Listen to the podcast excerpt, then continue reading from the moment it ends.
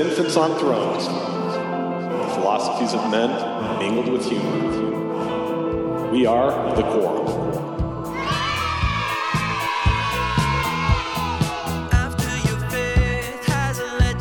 down. Look for the good in everything. Look for the people who will set your soul free. It always seems impossible until it's done. Look for the good in everyone. Welcome back to Infants on Thrones. I'm Glenn Ostlund, and this is episode 690 Religion Schmreligion. The best, worst thing to ever happen, never. Which is what I'm calling this episode because it tickles me. You know how some people think that religion is just a net negative, that it's totally bad, or at least mostly bad, and that the world would be a much better place without it? Maybe you're one of them. And you know how other people think that religion is a net positive? That it's totally good, or at least mostly good, and the world is a better place for having it than if it didn't? I put myself in that camp, since religion is essentially a set of traditional man made beliefs, symbols, stories, customs, explanations about the nature of reality and the purpose or meaning of life, and codes of cooperative behavior that people hold to be so important to the point that they call it sacred. And since it's impossible for me to imagine a world where such a thing does not exist. I know religion too. Sorry, John. Religion isn't the problem. Intolerance is, lack of love is, exclusion is, dogma is. And the best way to get rid of those things is to first get rid of them in ourselves. Well, today I sit down once again with Selu Alofipo. Last time I interviewed him for Infants on Thrones, that was episode 677, and this time Lou interviews me for his podcast, Think on Your Faith, to discuss the danger of religion. And you know what? There is a survey on the website, infantsonthrones.com, for you to weigh in on your thoughts on religion if you want to. I'd love to hear what you think about it and would love to know what you think about today's episode with Lou. So go take a few minutes to fill out the survey. But now I give you Selu Alofipo, his podcast, Think on Your Faith, and our conversation about religion, religion. You try and say that five times fast. Religion, religion, religion, religion, religion.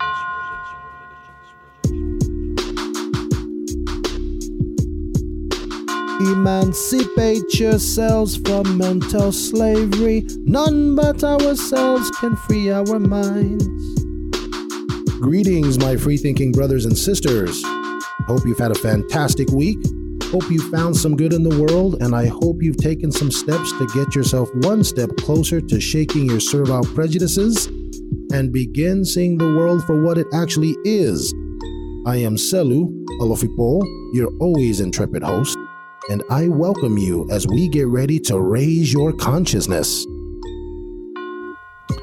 All right, welcome back, friends. This is episode nine, and I could not be more excited to have my good buddy Glenn Ostlund here with us today. Uh, Glenn, he's going to be a lot of fun. I think you'll find that he's got some very interesting views on life and faith and spirituality. Um, Glenn has um, has a very successful podcast himself. It's called Infants on Thrones, and it's been up since 2012. He's got a huge following, uh, so I would recommend that you uh, give that a listen and um, uh, get the get the Infants on Thrones experience. Um, but Glenn is not only a good buddy of mine, but he's also he's also been a very good mentor for me as I started to uh, go down this path of podcasting. Um, so I really appreciate the the help and and um, uh, the the mentorship that he's offered me since I've started this journey. It's good to see you again, Glenn.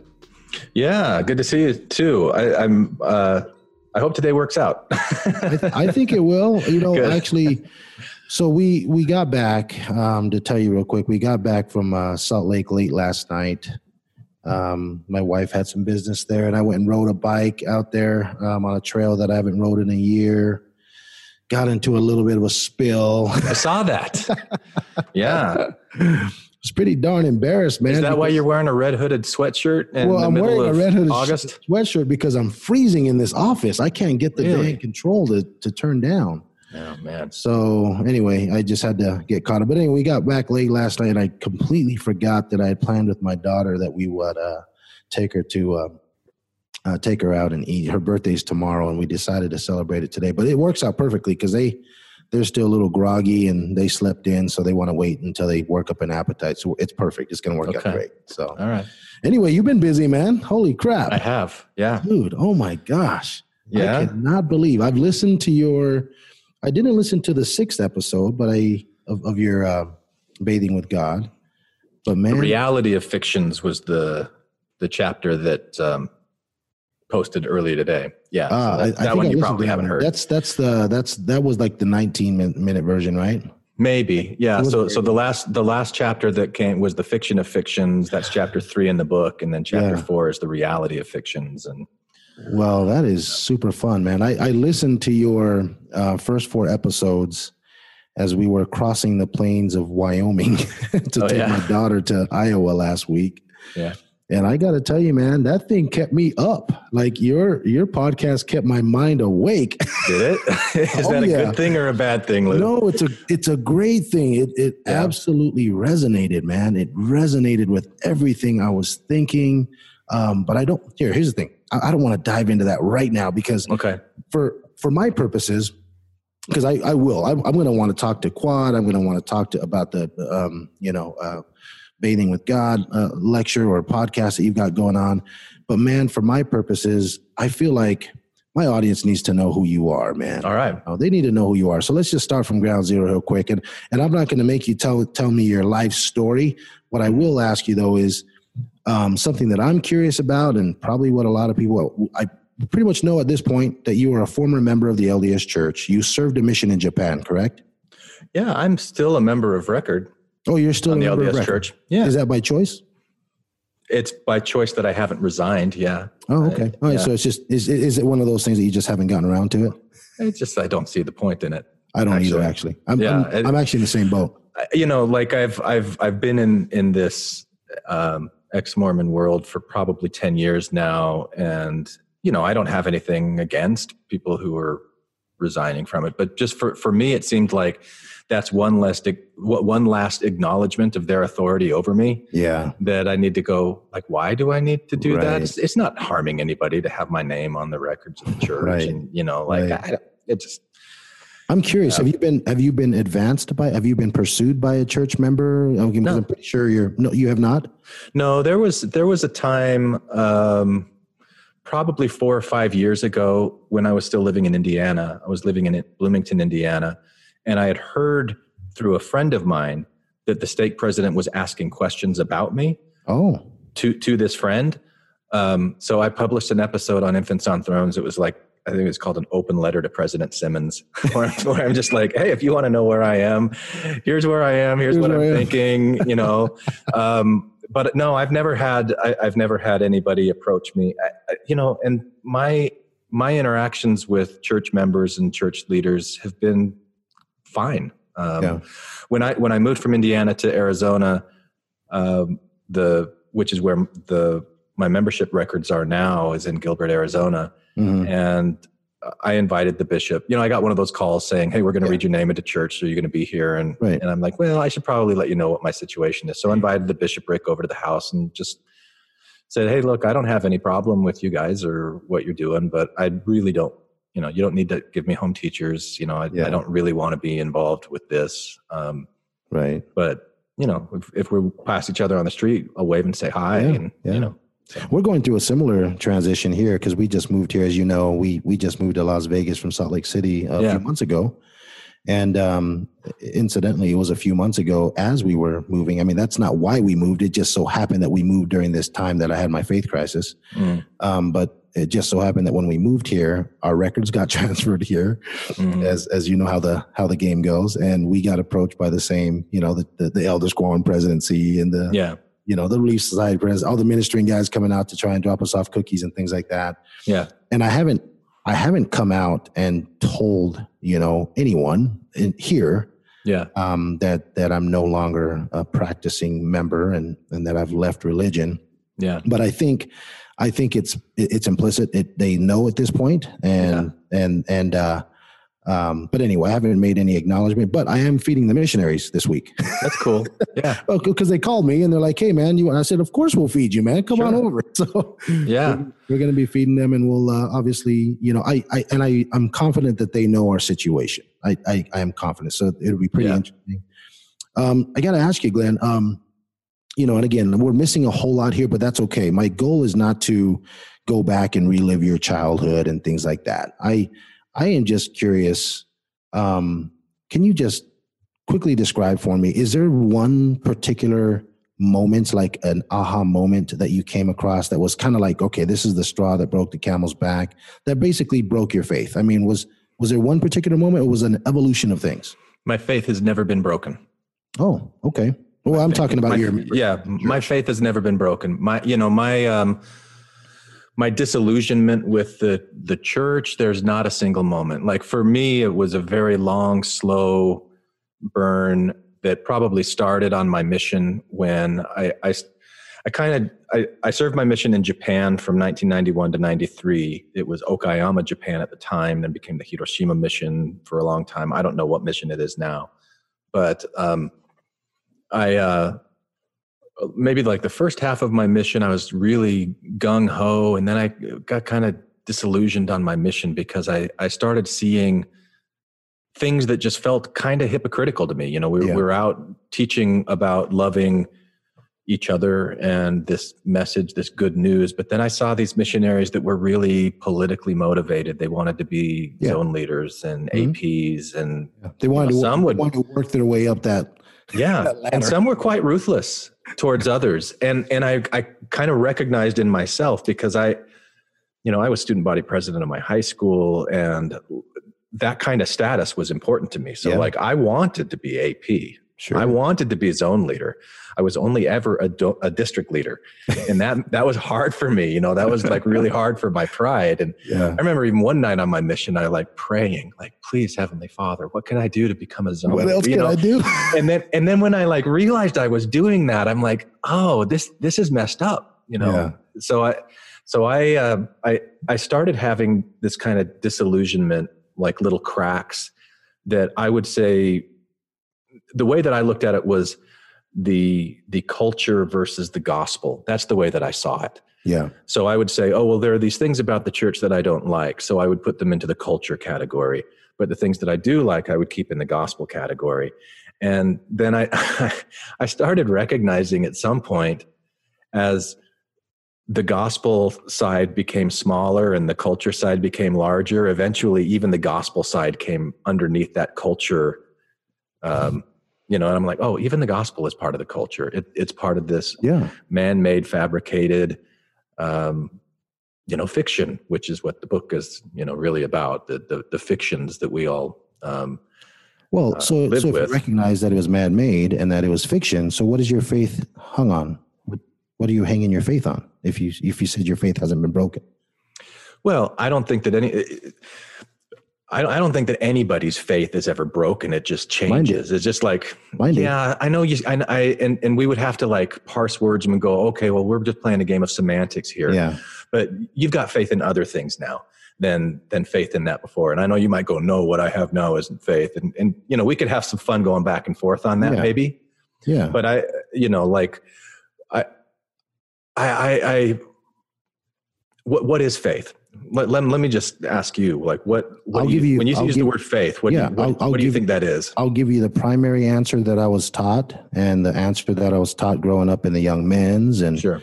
in gospel doctrine. It's faith is is believing in something that you cannot see. It's believing in you know it's believing in things that you can't see and hoping for those things, right? So it's the Yeah. belief in it's the belief in things that you cannot um, put a finger on. Yeah. Things that don't exist, I guess. Just things that you can't see. Is that a good enough definition? Well, so if it's it's belief in something that you can't see, that you can't verify to Yeah. be true, um, yeah. So you you don't have anything in your life right now that you believe that you just don't really know. So I don't think so. Not at this moment, unless someone convinces me on it. Because I, got to tell you, when my um, and I'll just give you a real quick synopsis because I don't think we got into this, Glenn, uh, with our with our previous uh, discussion that we had for your infants on thrones episode. Sure. Um, but I think it's noteworthy of mentioning here, and I think this is where it's going to get fun for you and I. Actually, All right. I think go. we're going to have some. We're going to have a good conversation here because I was actually surprised when you said a minute ago that your faith wasn't broken. I was surprised, but at the same time, I thought, "Oh, that explains this now." Because it, to some degree, I think of you kind of the same way that I think of Jordan Peterson Okay. Yeah. you're elusive. You're elusive. Like what? Like, and I, I I mean that with Jordan Peterson because I listen to his stuff and then I just get frustrated because I'm like, Mhm. take a position, man. Take a position because he he he goes off into these very um nebulous uh, w- arenas and I can't I just cannot put a finger on what this guy stands for yeah. you know like this his most most recent episode with sam harris we talked about that it frustrated me Yeah. he said he acts as, acts as if there's a god but yet he won't define it Mm. so i'm like okay well how are you how are you gaining these rules and if you're going to act as if there's a god you must have some rules that you're playing by right so anyway i'm, I'm not going to get back into that but but this is what i'm excited about because uh, you know to hear you say that you still have faith and your faith hasn't been broken um, yet most of your faith was built upon you know the the the, the Mormon doctrine, and and now you know that you you've acknowledged that that no longer exists um, in your world. For me, it wasn't just the Mormon doctrine that fell; it was all Christianity that fell, and then religion followed close, you know, closely behind it you know because I, I again it, it wasn't it wasn't I didn't leave the church because of my of any disillusionment. I didn't leave the church because of you know uh, emotions or, or or anti-Mormon material that people were feeding me and you know stored or something that had happened to me. I left the church because I actually started to read the scriptures. Like I actually went into the scriptures and I said okay Yeah. if this is where all this culture came from and this is where all this dogma came from this is where all these the doctrine came from. Let me let me go see how how we derived morals from this thing. And immediately i started to see contradictions. I started to see ambiguity. I started to see absolutism that couldn't be explained. I just and i started to see these stories that was that that belonged right next to the iliad and the odyssey you know just all these things in the old testament. But anyway that's that's where that's kind of where i'm at. I'm just like no i feel pretty good that uh, that faith is dangerous. You know, um, faith is dangerous, and I feel pretty good about that. And I've I've gotten a lot of reactions from people on that. Yeah. And and um, but but that's but that's that's just me. I, I guess I want to learn from you, so I'll be I'll be silent and and listen to you. Well, okay, so let me let me back up a little bit so that your listeners will know a little bit more about my background. I I went to Indiana University to study folklore and mythology, Mhm. and I got a master's degree and almost a PhD. I went through the whole PhD program. I started writing my dissertation on Mormon humor, and I I recognized midway through that the you know that the way that I was approaching Mormon humor was not going to be very palatable for most of the Mormons that I was Right. talking to. Right. Um, and um, like I, I wanted to teach at BYU because I, I did my undergraduate at BYU. That's where I got interested in in folklore, and I worked in the folklore archives at BYU for a couple of years Hmm. before I went to Indiana University. So I, you know, like when you talk about these stories in the scriptures that are uh, on par with the Odyssey and the Iliad, you know, that was what I was dedicating my life towards. Okay. Because as as I was interested in folklore and mythology, I was focusing on Mormonism. Yeah. And I, I wrote my master's thesis on the lost tribes of Israel and the Japanese people because Mhm. those were stories that I came across on my mission about the Japanese being Yeah. the lost tribes of Israel. Yeah. And it was fascinating. And so that's what I wrote my master's thesis on. Um, and and then yeah, like I said, I I, I was going to write a dissertation on Mormon humor. I got halfway through, and then I just got disillusioned with that. I got disillusioned with academia in general, and I I went into uh, the, the medical device field. I worked for a medical device manufacturer for 13 years, and Okay. I ended up going back to Tokyo and living in Japan for three years during that time, which was awesome. And you know, so so when I was going through that graduate program, and I was probably in school for six or seven years in graduate school. I, I, that's uh, that's where I had my slow burn, and I I was still active. I I was uh, an executive secretary for two different bishoprics. I was a ward mission leader for two different terms. I was gospel doctrine teacher. I don't know how many times. That was wow. my favorite calling. I loved yeah. it. Right. And um, and when I was I was preparing for a lesson once for my gospel doctrine class, and it was in the Doctrine and Covenants talking about the degrees of glory. And I wanted to go to to First Corinthians. I think it's First Corinthians chapter fifteen, which is the source in, in the Joseph Smith translation of where the word telestial comes from. Mm-hmm. And I really wanted to understand okay, telestial, terrestrial, celestial. And I started reading this and recognized very quickly that 1 Corinthians 15 is setting up this binary comparison of things okay. that are in earth that are um, the things that are in earth are mortal, they're imperfect, they're corruptible, and then there's things that are in heaven that are perfect yep. and incorruptible. And you know, on earth there's death, in heaven there's eternal life. And the things on earth, there's different kinds of corruptible flesh, like the flesh of men and fish and birds. And then the, in the heavens, there's different kinds of bodies as well. That there's stars and moon and uh, the the sun.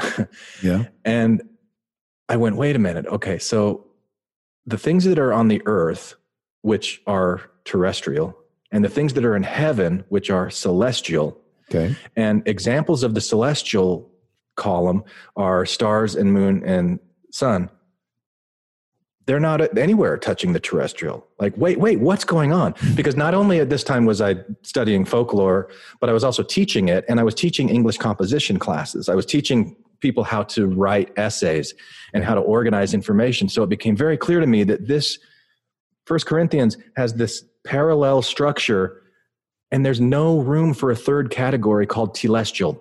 So, like when I went and I looked at Joseph Smith translation saying there's things that are terrestrial, celestial. And he's like, and telestial. I'm like, wait, how does that even fit into anything that was, that, that doesn't fit? Yeah. And it was really troubling to me. And I, I went and I talked with my bishop and I talked with other people. I mean, can you explain to me where this comes from? And I, I went through this process of being like, well, could Joseph Smith had misunderstood what First Corinthians 15 was saying? Hmm. Is it possible that I understand this better than he did? Am I smarter?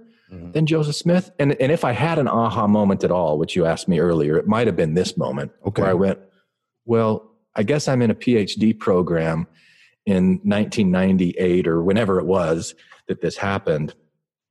And he was a farm boy living in 1820, whatever, 1830s when, when he came up with this. Yeah, I think I probably understand this a little bit better than, right. than he did. And maybe that's not such a crazy, blasphemous claim to make.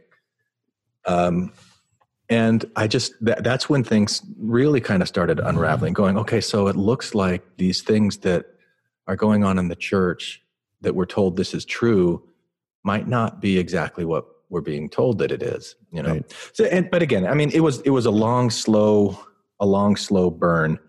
Um, but yet you maintained that. your faith. Well, I'm yeah. So when I say I maintain my faith, what I mean is I I, I recognize that there is far more that I don't know than what I do know. And so yeah. I've got to take a huge humble pill on anything that I'm going to be certain on. Sure. And go, oh, you know what? This isn't something that I hold in certainty. This is something that I actually have faith in. Because I I I read uh, Richard Dawkins' The God Delusion. Yep. And I got to his yeah, great book. And and I got to his um, I forget what he calls it, but it's like a scale of agnosticism where yeah. mm-hmm. there's like where you uh, lean towards atheism or you lean towards yeah. yeah. And it's like uh, one through seven. And like a one is I'm absolutely certain that there's a God. And seven is I'm absolutely certain that there's not a God. Right. And it just kind of like goes through this, you know, one through seven. And I, I identified with a six, which was mm-hmm. exactly where Richard Dawkins was mm-hmm. on that scale. Like I, I, I believe I, I, don't believe that God exists, or I, I, believe that the probability is very low, and I live my life as if He's not there. And I went, wow, that describes me. That describes how I feel. I, I'm an atheist like Richard Dawkins. Uh-huh. That shocked me. Mhm. But I went, okay, I, I guess that's true. I, I don't live my life as if there is this heavenly father that's keeping track of me and Mind's what you do and say. yeah, and is going to punish me for this or is going to, you know, like I, I just, I, I stopped living my life as if that were the case. Um, but the thing, the thing about that scale that really bothered me was I didn't want to be a six. Yeah. I wanted, I wanted like, because I had been raised to believe in a God in a certain way, I still wanted that. There was still some comfort around it. There was still something about that that felt like it, like I, I shouldn't completely let go of it. And so I didn't know how to work that in with Are you sure that wasn't your thing. emotional attachment to to the structure and and all that? it completely was my emotional attachment yeah. to it. But that doesn't mean that it wasn't real or that Yeah. it wasn't there, you know, like, and, and so I, I, I was thinking Dawkins, Dawkins scale doesn't give any room for what somebody wants. If Yeah. it's different, you know, like I might, I might recognize, okay, I live my life as if there's no God there, but does that mean that that's what I want to be or not what I want, don't want to be? And, and so a- any kind of claim from that point on where somebody would say there is no God, I, I would go, okay, well, how do you know that? Right. Like, where's the proof for that? The burden of proof that there is no God is not on me because it Why? doesn't make a difference. Like it doesn't Why? make a difference in my life whether there's a God or, or not. But for the But believer, But if you're going to make a really strong claim that says there is no God, that is a positive claim. Yeah. You're making a positive claim. There is no God. So, Okay. So if you're making that claim and you're telling me that there's no burden of proof on you to have that position, I think you're deluding yourself. really, Yes. what if it doesn't make a difference to me whether he exists or not? Then say that instead of saying there is no God. Yeah, but I think it's a very well supported argument given the advances we've made in science and being able to distinguish reality from fiction. I mean, there's simply no substantial evidence to date proving that there is a God. He lives only in the relative imaginations of the believer, and his likeness and rules and promises for a blissful hereafter vary from one faith to the next. I mean, it can be stated as truth that God, in its various forms of religion, in the long run, cannot be content with its own marvelous claims and sublime assurances. It must seek to interfere with the lives of non-believers. I mean, we're already seeing it in our in our lives. So it'll seek it seeks to interfere with the lives of non-believers, heretics, and even adherents of other faiths. It may speak about the bliss of the next world, but it wants power in this one. So, so I, I think what happens is the pendulum swings because the, the way that we were raised was emotionally to feel very comfortable in certainty. And Okay. then when, when, when we see that ideas of God are used by other people to abuse people, we go, okay, that's dangerous. So, so we're going back to your claim that faith is dangerous. Yeah. I don't think faith is dangerous. I think faith is unavoidable. I think faith is the way that we all live in this world and we fool ourselves by saying, "Oh no, I'm actually I actually know this." When we don't really know it, but we're more comfortable with this position. We don't want to call it faith because faith is something that other people have, not me. And Let's, so okay, so let's just let's just stick on that on that knowing God thing because I think I feel really comfortable saying that I know that there is no God, and Okay. and, and and the reason for that is because um, I I haven't I haven't seen one, I haven't um, heard one, I haven't experienced one, yeah, and and also I haven't seen the God of the Old Testament, the New Testament. I haven't seen the Islamic God. I haven't heard from him. I haven't seen him on the news. I haven't seen him in my dreams. I haven't. Okay. I, I just know that there isn't one. And and until someone can bring me some, you know, make a strong case for it, like I said, for the believer, if you wish to believe that there is a God and you're staking your whole life on him and you're, you know, you're you're uh, you're governing your life according to his precepts. And this is what I would say to Mr. Jordan Peterson. If you're acting as if there is a God, the burden of proof is on you because you're acting as if there is a God. Prove to me that there is the one. What does he look like?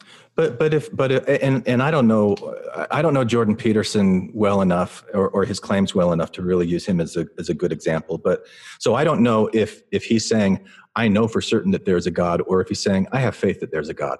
Because if you say I have faith that there's a God, there is no burden of proof because you're admitting it's a faith claim. Okay. Mm, yeah, I can. I can like. I can't prove it. I just Okay. Okay. Well, then I'm having faith in that. Let's let's agree on that because I I totally understand what you're saying. I totally Yeah. get you. I follow you there. It's a faith claim, and anyone can make that faith claim. yeah. But I'm going to take it. I'm going to take it maybe just a step further because this part here is is pretty close to my heart. I realized after I left the church that it wasn't that I had faith in God. It was that I hoped there was a God. There's a difference. Yeah. There's a difference. And because because right now I've asked myself, why do I even hope there's a God? And I think that was that that was a very personal interview that I had my had with myself when I finally decided, no, I'm I'm good. I'm good. I don't need to believe in a God to be a just person. I don't need to believe in a God or an imaginary being to live a good life. Right. And and I started to ask myself that question, why did I always hope that there was a God? Why did I want there to be a God? You know, and I and I couldn't I couldn't come up with an answer. I couldn't come up with a healthy answer. And I started to think, okay, well, when I was a believer, I liked the idea that I can be with my family together forever. Does religion give me that? Does God give me that hope? And I started to go through the scriptures and I started to read through the Old Testament and the New Testament. And again, I'm not, I'm, no, I'm not a scriptorian. I'm, I'm, I'm, I'm going to, I'm going to defer to you on this. And, and I'll tell anybody, uh, if you've got a better understanding of the scriptures, I'm, I'm all ears because I'm on this spectrum right now. You know, I just, I want, I want to learn, but I couldn't find anything. I couldn't find a message in, in the doctrine that talked about families, that talked about families being forever. All I saw was a message of God is the Father, and it was personal salvation, and that we return to Him under His eternal supervision. I didn't see anything there about, hey, you do this, you can be together forever with your families and enjoy eternities, you know, in uh in the hereafter with your families. Did, did and I, I might be digressing here a little bit and pivoting in a different direction, but do you recall seeing anything in your studies about anything about families? I'm talking about the, you know, I mean, the Book of Mormon is derived from the Old Testament and the New Testament. I, I don't see any language that talks about any promises of. of no, I mean it's it's it's pretty it's pretty clear to me that the families can be together forever. Doctrine and Mormonism was a later addition. You know, yeah, I it's a later even, edition. e- even after Nauvoo, when they started sealing people to each other. I mean, like the, the early days of sealing, if I understand it right, um, Joseph Smith had men sealed to him as as well as like friends and, and you know. Well, I didn't know that. Anybody, that, yeah, that anybody know could. that. Yeah, there were there were people that were being sealed to them because they wanted to be connected with them in the eternities, and and and so it wasn't just um, the the family unit. Um, but but so there's there's a whole evolution of what you know what started off as Mormonism and then what we have today, and and you can see shifts and you can see changes there. Um, I, I don't think of the scriptures as any kind of an authority for any of that stuff anyway. I, I, I think of the scriptures like I think of many things as kind of like a Rorschach ink blot. Okay. And you know, you like go in there and you go, oh, this this Rorschach ink blot right here means this to me, and I've got all these other people here who agree with me that that's what this Rorschach ink blot means, and I could. But then you get to somebody else who like, oh, well, I interpret the Rorschach ink blot this way, and then Yeah. we're going to have debates over what that Rorschach ink blot actually means. Right, right. it's a Rorschach ink blot, and I think I think everything is kind of like that to some degree or another. But uh, yeah, I got so you. yeah, I don't. I, I'm not a scriptorian either, but I, I have spent a lot of time with the things that I'm interested in. Yeah, The the the families being together forever wasn't one of my key issues. I think that's one of the biggest so- sell, though. At least for the Mormonism, you know, for for the Mormon faith, that's a big sell. You know, for for the missionaries to go out there and and sell this idea that you can be sealed to your families and you'll see your child again, and things like that. And and and I've Yeah. you know, I, I had a friend that just uh, recently had his son pass away. Yeah. And I'll admit, man, it's it really made me think because my wife and I, when we sat there in the congregation on the pew, you know, and we're sitting in the in a Mormon chapel, it was the first time that we had sat in one since we've left. Yeah. I'll admit to you, I that's a hard space for me to be in. I I don't know what kind of comfort I can give to somebody as an atheist. I don't know what kind of a soft landing I can give to somebody to experience, you know, to console them in death. Because that's religion's done a good job at monopolizing that area of uh, you know, of of of giving comfort to people who who are who have lost loved ones or giving comfort to people who may be afraid of losing their own life. You know, that hey, there's a better place um, after this, or Junior's gone on and he's in he's in good hands now. His pain's over and he's living in a better place. I can see how that can be very consoling and how that can give peace to people and why people would continue to believe that. But then I walked when I drove away um, later after the funeral. I thought to myself, "Is that real? Is that really? Is that really the biggest offer that religion has for humanity? Is that why people just hang on to it at at, at the very with with every fabric of their core they hang on to faith or religion or whatever they don't want to absolutely walk away from it because there's still that sliver of you know oh, man maybe maybe i am going to see my family but i thought to myself if that's the biggest thing that religion has to offer is consolation and peace and comfort to people then doesn't that leave room open for anyone to say that well anything that makes me feel good then is is okay? If religion makes you feel okay about death, even though we have no evidence that there is an afterlife, even though that we have no evidence that your God that you're praying to doesn't exist, you know, can't can't I say that my taking of cocaine is okay then because it makes me feel better and it consoles me? Does it? Well, I, have never. Are, taken, are, you admitting right now on your podcast that you No, take I've- cocaine and I've- it I've- consoles you? Lou, I've never taken cocaine. Never, I've never tried cocaine. I have tried some pretty bad substances in the past. I had one stint with acid when I was in college, Yeah. and and I had a bad enough experience where I'm like, oh shit, I'm not doing that again. so, you know, I mean, I've I've I've smoked marijuana, I've drank beer, and you know, I've done all that stuff, but uh, I've you know, it, those are those are things that I choose not to partake of, only because I just don't prefer them. I you know, I mean, if people like to do those things, more power to you. But I guess what I'm saying is, for the person that does smoke marijuana and and claims that that makes him feel better and that Mhm. makes him cope with things better, Yeah. then who am I to take that? You know, who am I to take that binky away from him? You Yeah. know, I mean, I guess what I'm saying is, it's, it's I, I guess if if you're gonna say that that's what religion does for you is make you feel better about life's toughest you know problems and helps you cope then i can i guess the window's open for me to say anything then can anything that makes you feel good is okay I, I mean, that se- that seems like a really tricky, like blanket statement. I don't know. I have to take it on a case by case. Well, because some people out- some people out there say can't- anything that makes me feel better is okay. I don't I don't know about that. but but you know, like uh, the the the claim about religion and, and what did you say that that religion only offers comfort to people um, in cases of death? Was that is that what you said? Uh, kind of. I guess what I'm saying is, is that I'm of this personal belief. This is not something I picked up on a book. This is not something I heard from a podcast. This is not something I saw on YouTube. This is just something I personally believe. Mhm. If you're looking for an atheist, Mhm. you'll be likely to find them in a church congregation. Well, that's interesting. Why, why, why do you think that? I just believe that a lot of people that are sitting in church congregations don't believe what they believe. I, Mm. I just believe that. Mm. I believe that there's enough people sitting in congregations that every Sunday they they don't say it, they don't verbalize it, they don't acknowledge it, but they're thinking that. They're like, why the hell do I believe what I'm believing? Mm. You know, why am I doing this? Why do I continue to do this? I really believe that people will people sit in these congregations and people continue to believe what they believe because it was something that it was indoctrinated in them since they were little. They're on autopilot.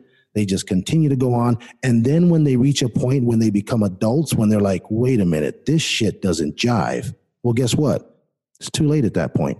Yeah. They've got kids that they've already baptized into the church. They're already in a calling. They've already been sealed to their wife. They've committed their Fridays to temple worship.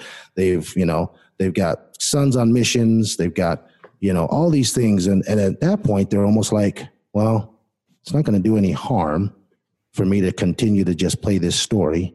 I can still continue to be doubtful while still keeping the balances, you know, keep the pendulum swinging. I'm not going to disrupt anything. I mean, that's my personal belief. My personal belief is that most people are sitting in congregations don't really believe what they believe. That's just me. How, how did you define faith earlier?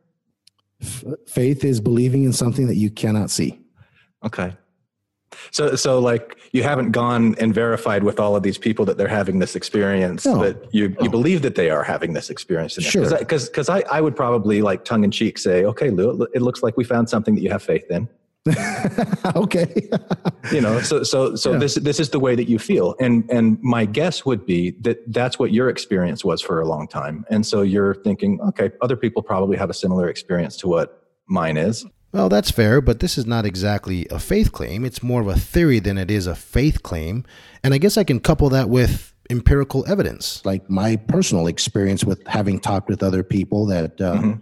and them sharing some of the same sentiments and the same, you know, struggles and, and, and faith crisis. Yeah, Uh, people that I never would have suspected either. it's a pretty small sample size when you take the the anecdotal Yeah, you're evidence, um, and and then you know like the other thing is confirmation bias. That Yeah. when when we when we have our own um, belief about the way that things are, we're going to see things that confirm that belief, and and something that would maybe disconfirm our belief, we'll turn a blind eye to. Um, you know that that's just a very natural human thing that I have, that you have, that everybody does. so I made a I made a blanket statement earlier without explaining, and I feel like I owe it to you. I said that faith is dangerous. I need to hmm. explain to you why I feel like it's dangerous. All right. because faith makes decent people do pretty stupid things. I I think I think faith is is the the root cause for why we have family members now that don't that choose not to talk to us anymore. I think faith is the root cause for why long lasting friendships have decided to distinguish that relationship because we changed our minds and because we no longer believe in the same thing they do. And they they avoid us because they feel like we're now apostates and and that we are you know we're going down the wrong road. And that's all due to their faith. There's nothing else but it's, it's their faith. Because nothing else changed in our life other than the fact that we changed our minds. But there's more to it. Faith is the reason why there's people across the globe right now preparing you know um, bombs and you know training their kids to be suicide bombers planning the next you know, flight to America and blowing up the next building, blowing up the next plane. That only faith can do something like that. That's not objective reality that does something like that. It's faith. Okay. It's fiction. I, you know, I, I, I, I can't um, argue with you that faith has. Faith is what killed all those people at Waco with the David Koresh following. Um, so I guess what, what what I would ask is is that all that faith does? Is that the only thing that faith does? Probably not.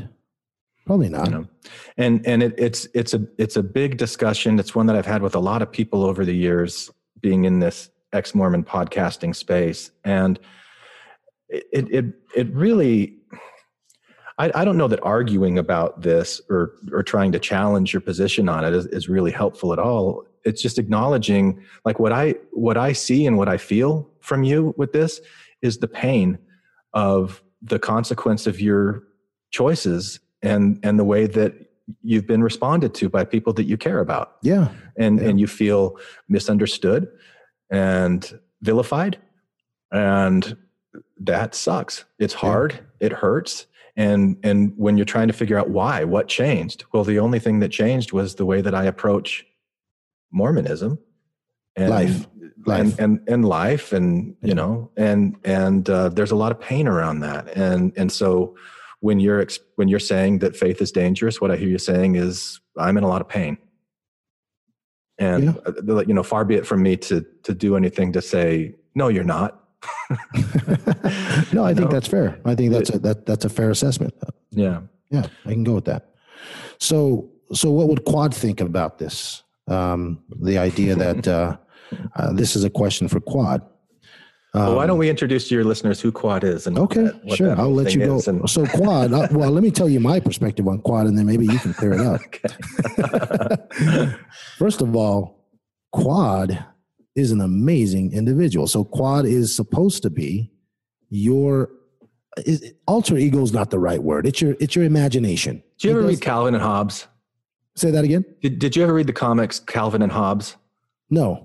Okay, well, you're missing out, man, because Calvin and Hobbes is just—it's fantastic. It's, it's it was one of my favorite comic strips. I would share it with my kids, and it's this little i think he's five or six years old and he's got this imaginary tiger friend that you know it's a stuffed animal Yeah. so so like some some of the frames of the comic strip you see this little boy holding a stuffed animal but other times you see when his imagination and this tiger becomes twice as big as he is and they go in the forest they have all of these adventures and these philosophical conversations and calvin and hobbes is just beautiful so I, I i think i realized recently that in writing this book bathing with god what I was kind of doing was creating, recreating my own kind of Calvin and Hobbes situation, where you've got this this bather in a bathtub who's an atheist, Yeah. who you know is a is a lot of me, and having this conversation with this voice that he hears that's kind of like this Hobbes imaginary Yeah. tiger. Like, is it God? Is it not God? You know, the the the best thing that we can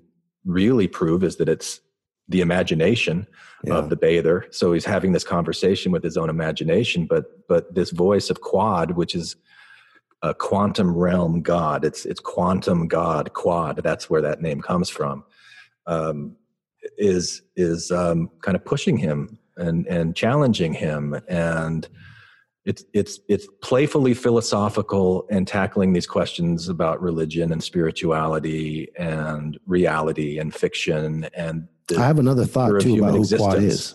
I have All another right. thought about who Quad is. who is quad to you I think I think he's Glenn's safe safe space. Hmm.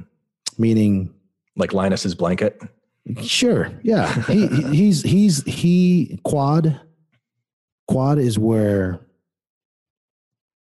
Quad is where Glenn can safely say what he wants to say and and put it in a and put it off to an existence that has no attachment to Glenn. Mm.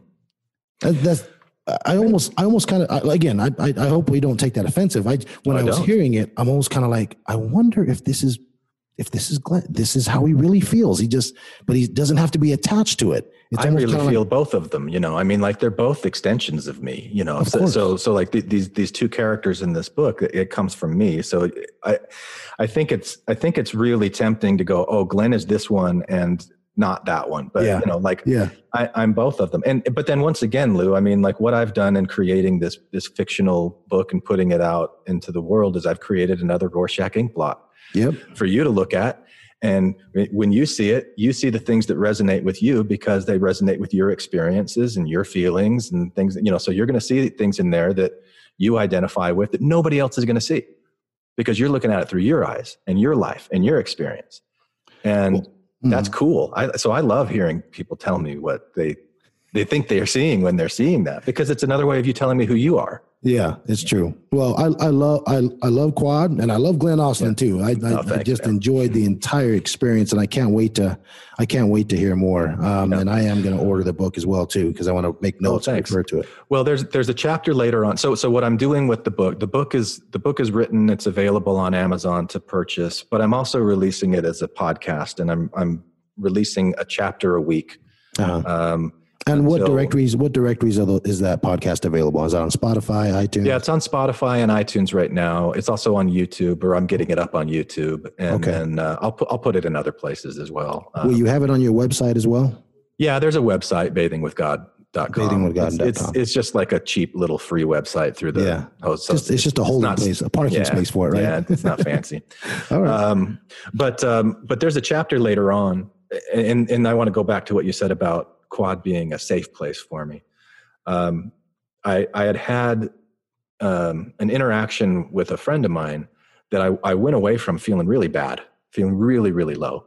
Yeah. Like th- this is a guy that had been friends for a long time, and I'm thinking that the friendship is over, and I like I don't want it to be over, and so I wanted to call another friend of mine to talk about it, and he wasn't available. So I filled up Up the what? bathtub. I filled up the bathtub I love it. and I got in and I, I pulled out my phone and I'm like, okay, quad. And I, cause, cause I wrote the whole book on my phone in the bathtub. That's so it really is, you know, like bathing with, with God kind of. Wow. And, um, I just started working this out. Like, okay, why are you coming to me with this?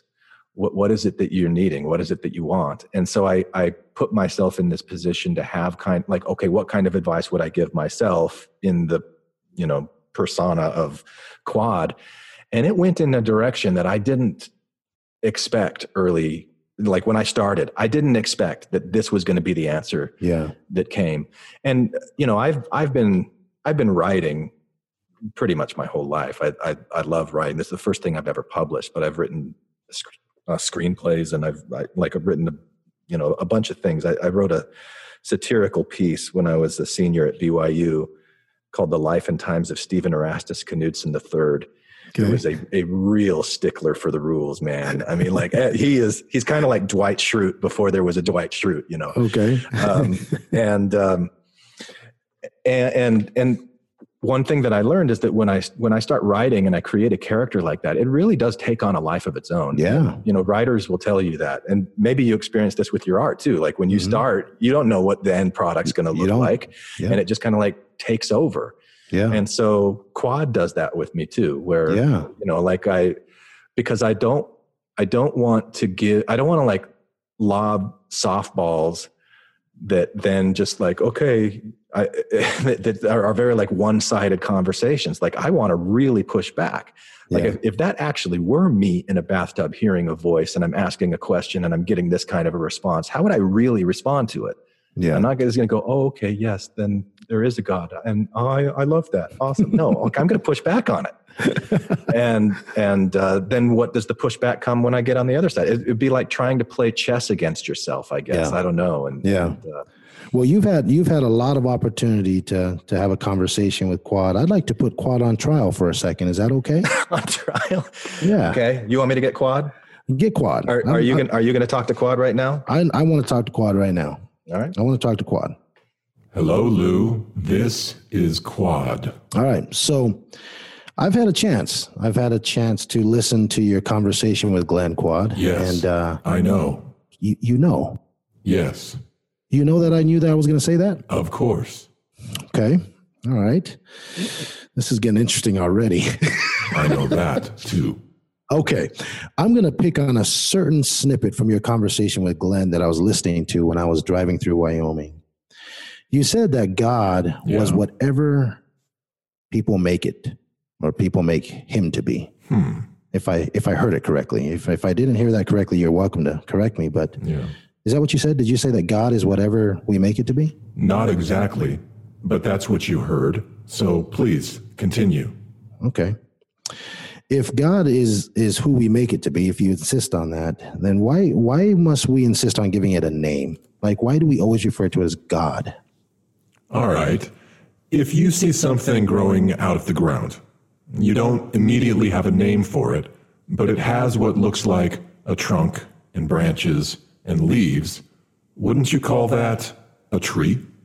When I see a tree coming out of the ground and I don't have a name for it, meaning if if I didn't know that it was a tree, meaning that tree is the word that is commonly used to describe a thing with those general characteristics, even though there are a lot of different kinds of trees.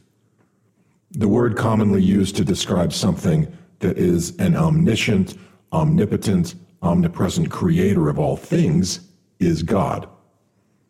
Of course, the word God means a lot of different things to a lot of different people. yes, I think that's actually what you heard me say. that's actually correct. So, what I'm telling you is that in the Bible, in the book of Genesis, you are told that God created man in his own image. But it's actually the opposite of that. Man creates God in man's own image. 100% agree. And let's not exclude the women here, because every person creates an image of God in their mind that is consistent with their own life experiences and their culturally accepted expectations of the world around them. Is that why there's so many gods? Yes, because no two people's idea of God is exactly the same, ever. Everyone varies, even if it's just a little bit, in the way they view who or what God is or is not, and how much God cares or does not care about this thing or that thing or whatever. There are as many different versions of God as there are believers and non believers who have opinions about God. All of them are fictions. Each of these fictions is personally real and personally valid. All of these fictions are true in the sense that they truly reflect the values of the person who is holding their particular set of beliefs. Not a single one of them, however, is the one true objective truth, but all of them are individually true and meaningful. Do you think that's dangerous that so many people have different images of God and they dedicate their lives serving these images of God who are fundamentally different from the other gods that are trying to disprove the other gods? I don't, but it looks like you do. So let's hear it. Why do you think that? Um, okay. Okay. Like certain gods require people to make sacrifices, whether that be blood sacrifice or whether it be sacrifice of money or time. I think those are all dangerous. Um, there's a Christian God that requires people to pay 10% of their tithes or they'll burn in hell. There's scripture for that. And you think that's dangerous? I think that's dangerous, yeah. You think it's dangerous for a person to voluntarily give 10% of their income to a church that they absolutely love? I I absolutely do, especially when that church then in turn takes their their money, their assets and and uses it in ways that maybe is not kosher, I guess. To to rule principalities, to control the the upper class and to control the lower class. Okay, so you're asking me quad. Yes. If I think that paying tithing is dangerous? If that's dangerous. No, I don't think it's dangerous. And I especially don't think it's accurate to make such a blanket statement that it's dangerous. Okay. As if that's all that it is, or even that that's mainly what it is. Okay. Now, I don't deny that there are people who abuse the faith of other people. Yeah. But saying that all faith is dangerous because some people abuse other people is like saying that all food is poisonous because some people poison other people's food. Okay. Now, maybe you would argue that food is a relic of our past, that we live in a day and age now where we don't need food. We could use vitamins and supplements instead. Why risk eating food when you can get food poisoning? Food poisoning has sickened and killed hundreds of thousands of people over the years. We should just get rid of food altogether. People who eat food are clearly stupid for taking the risk. It's dangerous. Dangerous. Food is dangerous. Good luck trying to get people to put away their pizza or their hamburgers or their chicken wings or their steaks or their baked potatoes or their pies or their ice cream or, know, now I'm starting to get hungry. I would say that I, I think it's pretty obvious that you that, that quad you think that uh, religion is is utilitarian, right? I think that everything is utilitarian. Okay, all right. I would say that religion is a Rorschach ink blot. Okay, all right. Well, just The, the, okay. the, the way that people respond to that is, is the responsibility of the person who's responding to it. I got you. And some people and some people respond to it in a very wonderful, beautiful, helpful way. It makes them love other people. It makes them care for other people. I don't see the danger in that. There's other people who would use it to um, manipulate, to, to put fear in the hearts of someone else, to get them to do something that they wouldn't otherwise do, but now they're doing it because they're being told a story of fear. If you don't do this, then you're going to burn in hell forever. I think that's Right. abusive. Yes. And I think the danger, I think the main danger, and I'll get really specific here. I think the main danger of the Mormon church is that it creates a sense of unworthiness in the minds of its members, that they believe that they mm-hmm. are at a default unworthy. Yep. Unless they do X, Y, and Z. And Yeah. then another X, Y, and Z, and then another X, Y, and Z. And this this constant attempt to find worthiness, to find love, when I believe that that's the default nature of the universe is love Yeah. and acceptance. And what quad what quad is and what quad does Mhm. is trying to look at things from a broader perspective. Trying trying to look at things from the perspective of life as a as a larger force than just humans on this Yes. planet. You can go ahead and call it an eternal perspective, unless that feels too icky coming out of your mouth or going into your ears. and as this this energy that we all are we're, we're all made up of atoms and these atoms were forged in the stars and these atoms have been around a lot longer than religion has a lot longer than anything else have they've been parts of Yeah. things that before they were parts of you and i they'll be parts of us afterwards. So, on that vein, does the universe have any idea that you and I are here today? What does that mean? Does the universe have any idea? What What do you mean here? by the universe? The universe, the atoms, energy. Do the atoms in your body know that they are creating Lou? Is that what you're asking I don't me? believe. I don't believe it does. But do, does Quad think that the universe believes that we're here, knows that we're here? Do you think the universe is biased to human beings? Well, I'd be I would be careful in talking about the universe as if it's a single thing that has a single mind that thinks like a human being. Yeah, because I, I believe people have used the word universe interchangeably with God, right? Mm, Sure. That that was that's kind of their better, more politically correct word the universe rather than using or God. nature or love nature. or Yeah. source energy. There's all kinds of words that can Right. be used to be substitute for God. Sure. I guess what I'm getting at is it, the problem that I have religion is that it's incredibly solipsistic, as if we are the center of the universe, as if the universe has conspired for our benefit. Well, I've got news for you. You are the center of the universe. Me, Yes. From your from mean- your perspective, if you stand on a boat in the middle of the ocean and you look out in every direction, you're just going to see horizon, but it's equidistant as far as you go, and you're in the center of Uh-huh. it. You are Okay. in the center of it. Every place you go, you are in the center of it. That it, that's a- an illusion of perspective. That's your consciousness. You are the center of the universe. until the shark, which is at the top of the food chain in that ocean, Mhm. Opens its mouth and without any bias to who I am, Mhm. will feed on me Mhm. and I am done. Am I You're I'm gone. no longer part of that center, right? You're no you're no no- you're no longer able to look out and see everything around you at an equidistant because now you are dead. Are you sure? Am I sure that you're dead when a shark Yeah. devours you? Maybe it takes some time. Are you sure? Am I sure about what?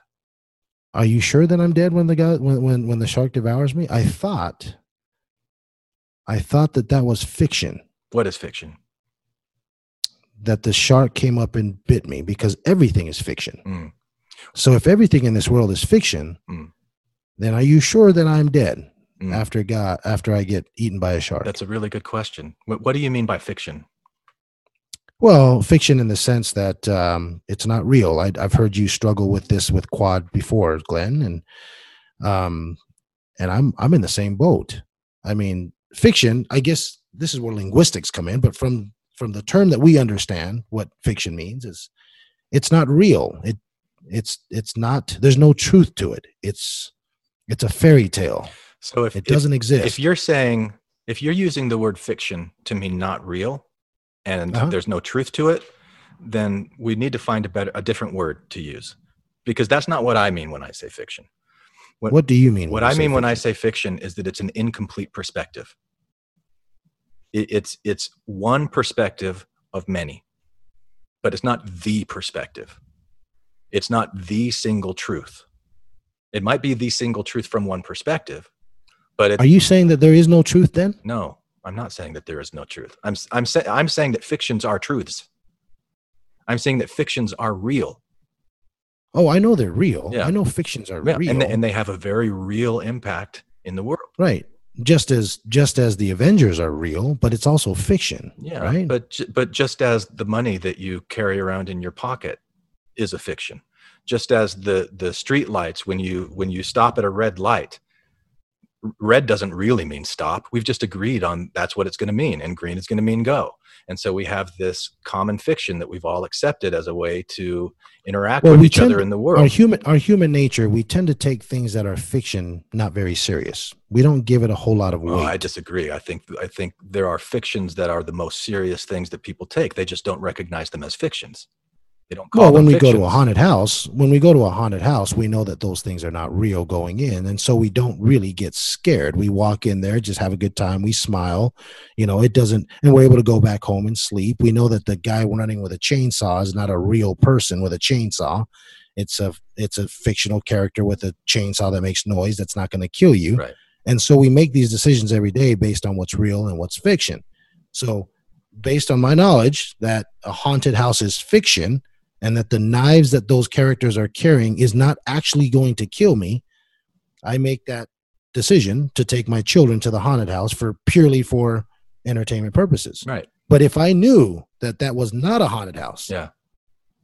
and I knew that there's a bad dude that lives in that house that's got some bad intentions and he owns knives and he just got out of jail, that's pretty real to me. And it's a real chainsaw. And he really is going to chain you up with it, chainsaw you up with Right. it. Yeah. right. Yeah. What are we talking about? We're talking about objective reality versus subjective reality, which you call fiction. Uh, Is is there one or the other, or is there both? Well, there is both. I think there is a separation between objective reality and subjective reality. I do too. I think there are things, and I actually, by the way, I actually believe that there are things that are actually true, whether you're whether you like it or not. And I do too. Regard, well, regardless of perspective, is what I'm saying. Re- re- Irregardless of perspective. Mm, I don't know that I would say irregardless of perspective. Why not? Because because because okay, so subjective reality is is is entering biases, right? That's why it's subjective because it's based on your own bias, your own perspective. Yeah. I can separate that from objective reality and four people standing on the horizon on a cliff watching the sun come over the horizon at 6 a.m., regardless of what their religious beliefs are, knows that the sun just rose from the east Mhm. Above that horizon at 6:01 a.m. That's an objective reality, regardless of what you think happened. Do you think it's possible then that one out of the four thinks that a cherry is coming up on the top, not a sun? No, but I'm telling you, the sun didn't come up on anything. The earth spun around. It was an illusion that the sun is coming up on the horizon. Okay, yeah, yeah. We know that through science, but you know, we know that through science that that's exactly what's happening. But as we're standing on that cliff, the objective reality is, is that that sun just made itself manifest. It it's not it's not there because of somebody's prayer. Yeah. I, It's I, not I, there, I think that you think that I'm saying that there isn't reality in the world. And boy, that's not what I'm saying. Okay, okay.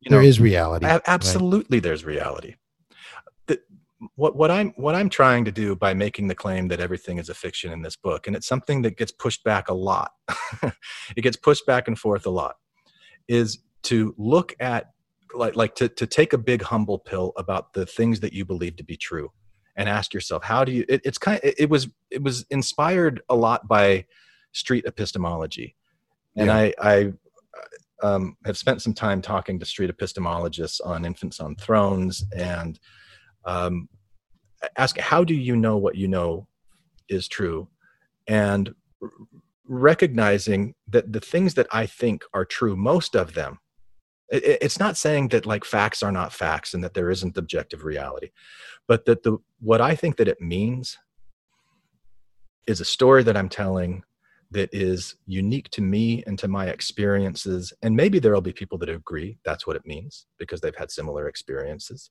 but that's a shared fiction. So I, I'm looking at fiction as um, we, we only have a certain perspective. a- And even as humans, our senses have evolved to detect a very narrow range of light. So we don't see everything that's around us. We don't know what that looks like from another creature who evolved different ways of perceiving things. So if we're standing on that cliff looking at the sun and there's a, a bat next to us that, that bats don't see, they hear and they create an image in their mind based on sonar. I don't know what their experience is of the sun coming up, if they detect that or not. I have no idea. You know, Gotcha. so so it's just that there is this this when you're talking about a subjective fact um, subjective reality uh, it I, really what i just want to do and I, and I mentioned this in the preface of the book is to level the playing field to get away from the judgment that comes when you say the things that i believe are true and the things that you believe are wrong and so that means that Yeah. i'm smart and you're stupid and Right. i want to get away from that as far as i can and so Right. which is the, the, which which goes back to what I said in the very beginning. I think that that's what quad is. yeah Quad is that quad is that alter ego. Quad is that um, person outside of Glenn yeah that can explore because you have no attachment to that person. To that quad, to that imagination. Yeah, and I mean, when you're using the word attachment, I, I guess like I, I want to, I, I want to detach from those beliefs. I, I want to, I, I want to make it okay to explore these kinds of ideas, um, and not be so attached to them that if I get challenged, that then my blood Yes. starts getting boiled and I feel like I'm at war. Yeah. You know, because I think that happens Why do you all think- too I- often. I didn't think I was going to ask this question, but why do you think why do you think people hold on so strongly to those toys? And when I'm talking about those toys is I'm talking about those imagined realities, specifically religion and God. I now I'm not asking I'm no longer asking you about the the Yeah. existence of God. We've you're asking, you're asking me that. about personal identity and why personal identity is so why attached do, to why do you think people get folklore. so defensive about it when um when when someone makes a claim that God does not exist? Why do people get so upset about that? Why why do you think that? I mean, I'm not going to hold you to your but why do you think that? I, well, I think there are different reasons, and you'd have to ask the people who are getting upset. Why are you getting upset about this? Um, and they might not even know why they're getting upset about it. But but that that it's an extension. All all belief is are thoughts that exist in the mind. Okay, beliefs are real things, like like physical things. Thoughts Yeah. are physical things. It it, it like that, the, yeah. the the neural pathways in our brain. They're real physical things. And so our sense of identity gets shaped and formed by our beliefs. And if if we're really closely um, connected or attached to a belief in God, and someone comes along and says, "No, there's no God," there there could be a sense of identity that's that's being challenged. I think the most, I, I think probably the most common reason is that they think they're being called stupid. They, they think that they're Right. they're saying, uh, you know, like wh- when when I when I first talked to my dad about my struggles against Mormonism, I did it in an email, and I wrote like, here are the things that I like about the church because I was trying to balance it out, and here are the things I don't like about the church, and I tried to make it really, really personal to me. You know, like this is just my subjective opinion, Dad. You know, like uh, I I like these things, I really do, and I don't like these things, and I I'd like some help working through this stuff. His response to me was, "Do you think I'm stupid? Do you think I'm an idiot for believing these things?" right. You know, I'm like, "No," I, and that's why I was trying to tell you. This is just like my, you know, we've never. I mean, that was probably 15 years ago. We've never really gone back and tried to to have those kinds of discussions because it's just he's so. I don't know. He's been great to me. He he he's, he has been great to me. He, so I don't want to make it seem like he's this intolerant person Okay. because he's not. I'm going to I'm going to say this but only because I don't I have this life to live, Glenn. Yeah. Okay. And it's a gift. And I have I have certain axioms that I live by right now. Um, and this will kind of give you a little idea of what goes on in my head. But one of the biggest ones that I live by is I am not responsible for your feelings. Mhm. And when I say your feelings, I'm projecting out to everyone. That's right. Okay. I'm really not. Yeah. I'm not responsible for your feelings. You are responsible for your own feelings. Right. You can't get upset at me for what I say because you can't control me. I mean, my feelings are just like what you said. My feelings are subjective to what I know and what I feel and what I've experienced, which is why I feel so emboldened to share my story, even though my story, sh- my story involves other people Yeah. in my family, Yeah. my siblings, my parents, Yeah. and things like that.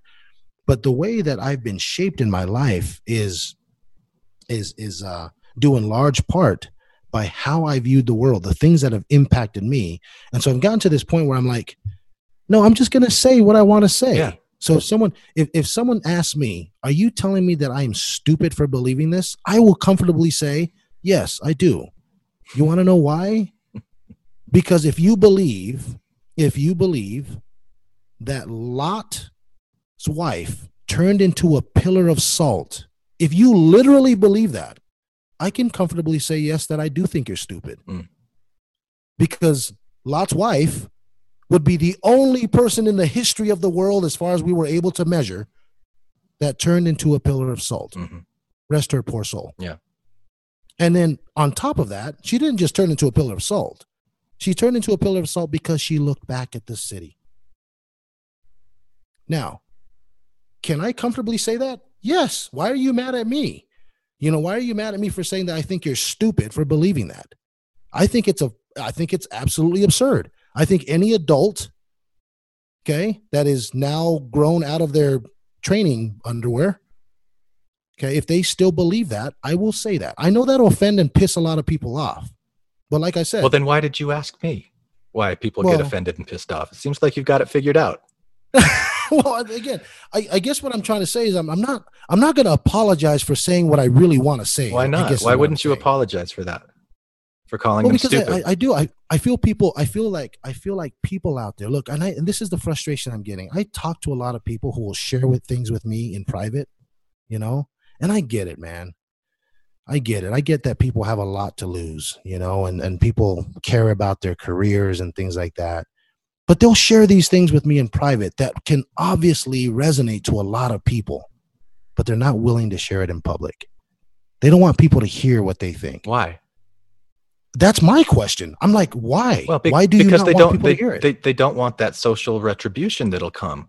So is that being stupid or is it being smart? I don't know. I think it's not being authentic Why not? because it's a lie. So, so, so, so, so. Listen, I gotta tell you right now, Glenn. One of the one of the things, one of the smartest things that Jordan Peterson did say that I can rally behind Mhm. is he said, "When you have something to say, silence is a lie."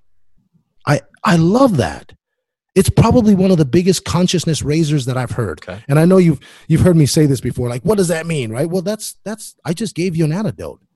That is something I never thought about. But you know what? It hit me to the core. It hit me to the core because I'm like, I get it. I understand it. I have been holding these feelings in for so long. Mm. I've been lying to myself. And I just, I guess to some degree, I feel like, I just feel liberated. I feel like my cage has, has absolutely just withered away. Mhm. And, and, and I'm at, I'm at the point now where I'm like, look, man, I get this life. This life is a gift. Okay. It's a gift for me. And I'm on this spiritual journey. And if, if someone asks me a point blank question, I, I've, I'm not going to lie to you. I'm not going to, I'm not going to say, well, no, no, I'm going to say, hell yeah. Why do you believe that? And if you can, if you can give me a conversation or give me some sort of, uh, you know, explanation to make me feel otherwise, I'll listen to you. but I'm not going to apologize for what I got to say. But but I but I think that calling someone stupid because they believe something that you think that belief is stupid, you think the idea is stupid, but you're saying that the person is stupid.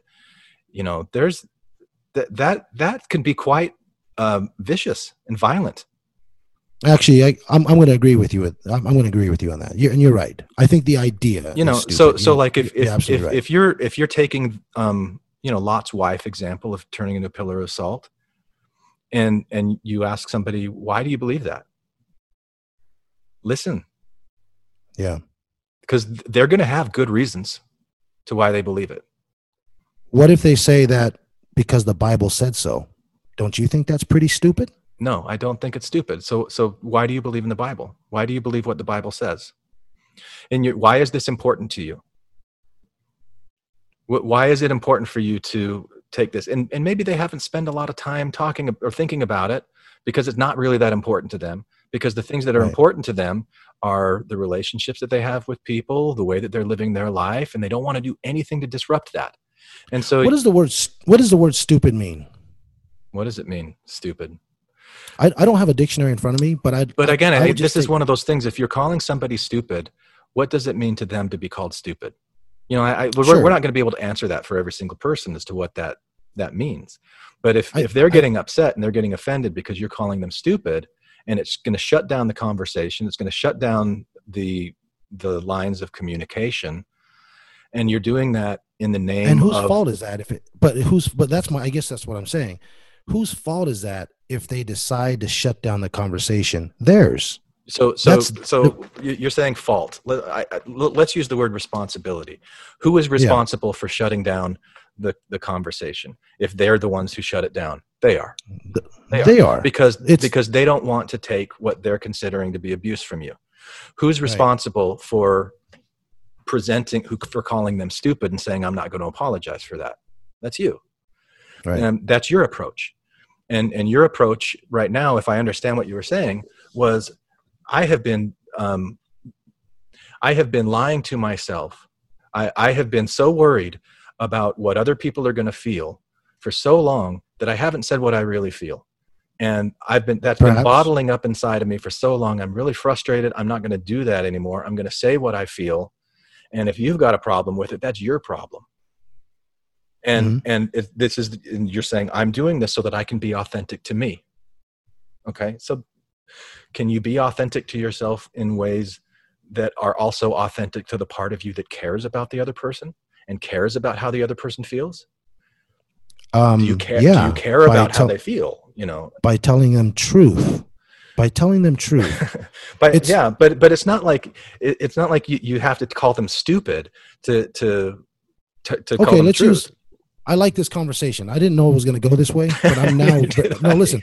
I'm now very interested. okay I'm now very interested. so before you weren't lou is that what you're telling me now you're interested no, I, I, I was very interested before, but now I'm like really intrigued, even to the tenth degree. Because Right. I'll tell you right now, I have there are certain things that I uh, that I that I abide by when I parent. I have, you know, I've I've got seven children, Yeah.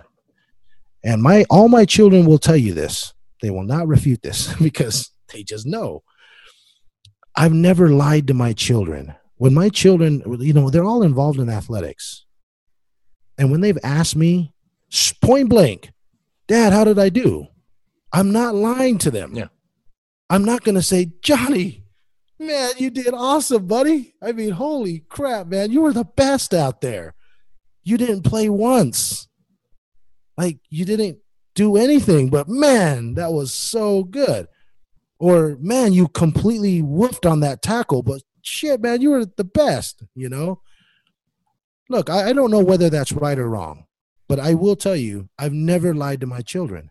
I, and when they come and Sure. ask me about things, I will tell them, I'll say, dude, you didn't do very good. If we're going to measure it based off of this is why they keep score, okay right? This is why you got points. And I'm going to just tell you right now, my kids have told me, like, Dad, I actually really appreciate the fact that you've told me straight up because you want to know something? Yeah. When you've given me a compliment, I know that I actually did something. Like I actually did something that was worth, you know, like being proud of. Yeah. And you weren't lying to me. You weren't just stroking my feelings. I think there's a danger in lying to people. I mean, just to protect their feelings. I think it's dangerous. Well, I don't think that you have to lie to people to to protect their feelings, and I'm not advocating for that.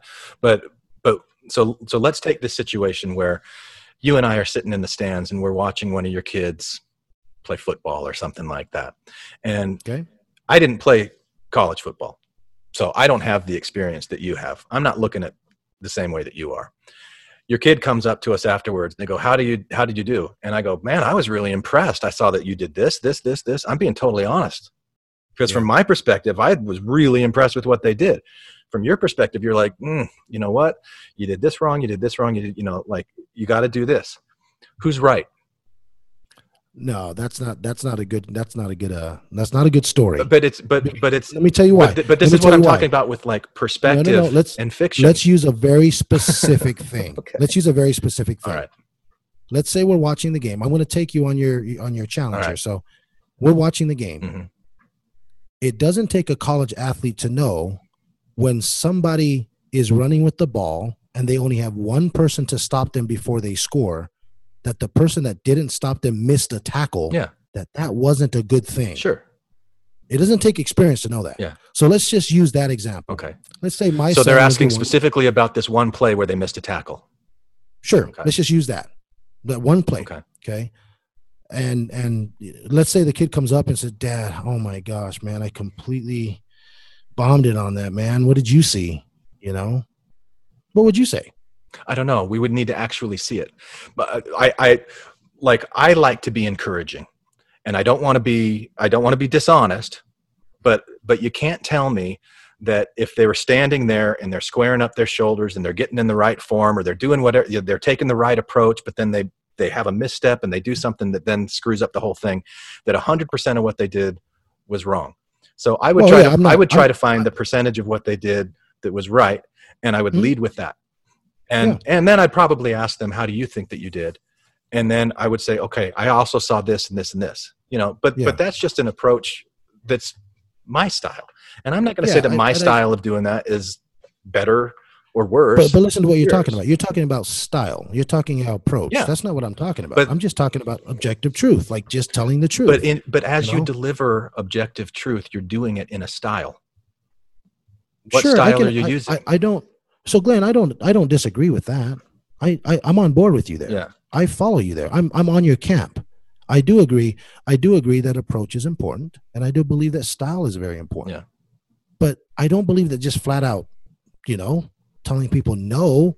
Like if if someone if someone asked me, dude, do you think I'm stupid for believing this? If I if that's how I believe it, I'm gonna say, yeah, I do. Mhm. Here's why. yeah, Maybe you can help me understand. But this is why I think it is stupid to believe that. Yeah. I've never seen anybody else turn into a pillar of salt, man. Yeah, right. You know, can you explain to me why you believe that? Yeah. So I mean, like I said, it's I'm I'm with you. I'm totally with you. I'm with you on the style. I'm with you on the approach. Good. But if if I guess I'm taking your example of your conversation with your dad, Yeah. and if the tables were flipped on me, I would probably say that, like like now, like because I'm like, why am I going to waste my time on your feelings here? If if you ask me a direct question and you say that, I'm I'm going to say it. Yes, I do. I do think that because I don't understand the profundity of why anybody would believe that. I don't understand that. Yeah. Well, so so I think we we went on this train of conversation because you asked me why people get offended when you say that there's no God, you know, and and and, and it's the, the the answer that I gave you to that question is because they're personally attached to their beliefs, and Yeah. when when those things are challenged, then you've got that amygdala fight or flight response that just happens because that's how we were that's how we've evolved. That whenever there's a threat whenever there's a challenge we're going to dig in our heels and we're going to fight or flight. And god is one of those things. From for a lot of people not for everybody. You've got people who are kind of detached from their faith in in god and can have a a, a, a detached conversation about it but a lot of people are really attached to these things their personal identity. So i i i mean i don't want anybody i don't want to be looked at as being an advocate for um, lying or not being genuine or honest or anything like that you know? Um i it's just like recognizing hey this is this is my perspective. This is what i saw and if you really think that people are stupid and you want to tell them that by all means do it. But but if if you're surprised then that they don't like you very much afterwards because you called them stupid or that they had some kind of an adverse reaction to that and you're like i'm not responsible for your your stupidness. You know, like you, you're the one you're being even more stupid now. You keep being stupid. That's you. I mean i just Uh, don't know that that's the way to win friends and influence people. You're right. You're right. I'm, and and I'm you know I'm kind of being a contrarian here too because uh, just for the sake of having a conversation. Sure. But a lot of it too, I'm, you know, I'm I, I do I, I I I'm again I'm with you on that camp. I'm not a I'm not a guy that likes to rip people down. I don't even like to advocate for people to leave their religion. And I've said this on other shows in the past. Mm. I actually do believe religion is useful, and I again I'll say it again to a point. To a point there is a point where where where religion does become and again this is this could be for a whole nother podcast. I do believe that religion does tend to get a little muddy and murky and even dangerous um, if you adhere to it especially um, literally. You know if that religion is based on holy writ that almost all monotheisms derive from i i, I believe fundamentally that there's a lot of danger in believing you know some of the things in them when you become an adult. But i do believe that it's perfectly fine you know for kids to believe it. And you know just as just as i won't lie to my kids about santa claus when they were little. I couldn't do that man you know? I'm here telling you that if i have a conversation with an adult and they ask me a question i'm going to tell them straight up but i wouldn't do that to my kids you know? What I'm- i'm not going to take the light out of my kids when they were little to you know but when i start to sense that they are forming some independence and they can kind of process things a little bit you know this you just kind of inch a few more big grown-up things to talk about with them Sure. you know you don't Yeah. you don't throw the whole um you know kit and caboodle at them right at first you you just kind of inch their way through but anyway, I know I, I know that some of the things that I say and some of the claims that I make are not very popular and people don't like to hear them. But I just don't have a filter. I don't know how to I don't know how to, you know, put it nicely, you know, put it lightly for people. I just hope that people understand that, you know, I I don't waste time anymore, man. I've, that's just a decision that I made. So I, you know what I just heard time. you say? What's that? I don't have a filter. I don't have a way to make things feel nice to people. I don't waste time anymore. That that to me says that making like taking the time to make people feel better about what you're saying is wasting time. Sure, I can buy that. Yeah, and that's that surprises me because like when I and I don't know you well, but you seem like you have a very big heart. You seem like you really, really care, like especially about I, your kids. I think I do. But you care about your friends. You care about your family. And so it, it surprises me to hear you say anything that would seem like it, it's a waste of time to care about well, how you present yourself to them in a way that would ruffle their feathers. Like I, I totally yeah. get what you're saying. You're not responsible for how they feel. You're not. Yeah. And I think I think it's totally fair that you've taken what I've said and and you've you've gained that perspective from it. If you were to take that little snippet, that sound bite, mm and play it independently, oh yeah, I can see how a lot of people are like, man, Lou's an asshole, you know. But but honestly, that that really isn't. I mean, if it came out that way, it it came out that way, but that's not truly representative of how I feel. Yeah. I mean, I guess when I said I don't want to waste my time, I'm actually talking about just time in general. I don't like to mince words. I don't like to mince words, but it don't mistake that by also not being sensitive to people's feelings. Yeah. I can I can be very direct with you. And I mean, if you ask me a straight up question, I'm not going to lie to you, but I'm, but I'm also going to be very sensitive to you. You know, I'm not, you know, like maybe I can back it up with something like saying, look, I'm not, I don't want you to leave your faith. I'm just sharing with you why I left mine and why I just don't, I feel like it's silly now. This is why I feel like it is, you know? So like I said, I mean, maybe it's a, maybe it's a skill that I'll, you know, I'll, I'll hone and get better at, but you know, at, at this point i it, I, I feel like it's a skill that i've been honing and um, yeah. like o- over over the years um, and um, yeah it, it it it is a skill and it takes it takes effort and you know i'm not going to say i'm good at it i'm not going to say that i even like i'm aware of it all the time but yeah. but i've I, I got to a point where i didn't feel comfortable even holding in my mind the thought that somebody else is stupid. Yeah. like that that just it didn't seem fair. Like uh, and and i knew too much. I i've i've studied the way that tradition impacts people's sense of identity both as individuals and as groups how meaningful that is to them. And i know that everybody you know like i've i've i've said this I don't remember if I said this last time we talked or not, but that that everybody is born into this world innocent. They're they're born as a blank yeah. slate, and then from from day one, they they start getting misguided by people around them, parents, adults, friends, who think they know what's going on, but they don't really know what's going on, and they say this is the way to be if you want love. This is the way to be to show love. This is the way to do it. And we start going our different ways and we have all these different experiences. So we, we meet each other as adults and we're all these misguided innocent kids at our core. I i, I want to find where i'm innocent and they're innocent and like work through all of those misguided misconceptions that we have. And i can't control how you do that or not. I can only control if i'm willing to do that in myself. And so many times i'm having conversations with people who don't even know what the heck i'm talking about when I'm saying things like this.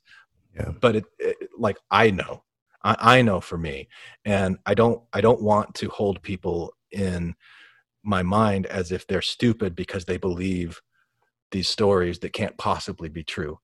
Like I and and like I said, you haven't you haven't listened to the reality of fictions in that chapter the bather says, Oh, well, let's talk about flat earthers for a minute because there's objective truth. And Quad's like, You're not going to like what I have to say about this. But but basically, there are legitimate reasons why flat earthers believe what they believe, and you may not like it, you may not agree with it.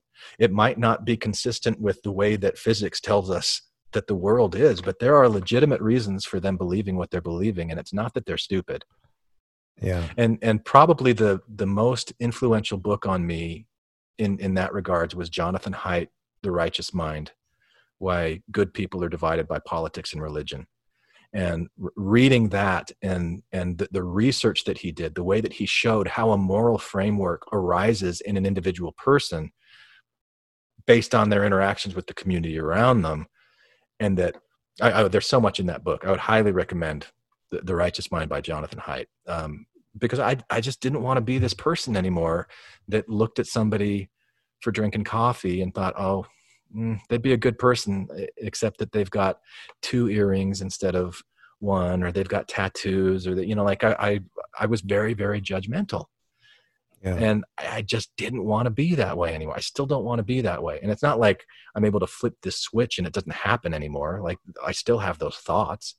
It's like, can I respond to my own thoughts in a different way so that I do have a filter? And I can develop that filter and grow that filter and have that filter match more how I really want to to be rather than this other way that I am. And I'm like, I don't like that. Yeah. Yeah.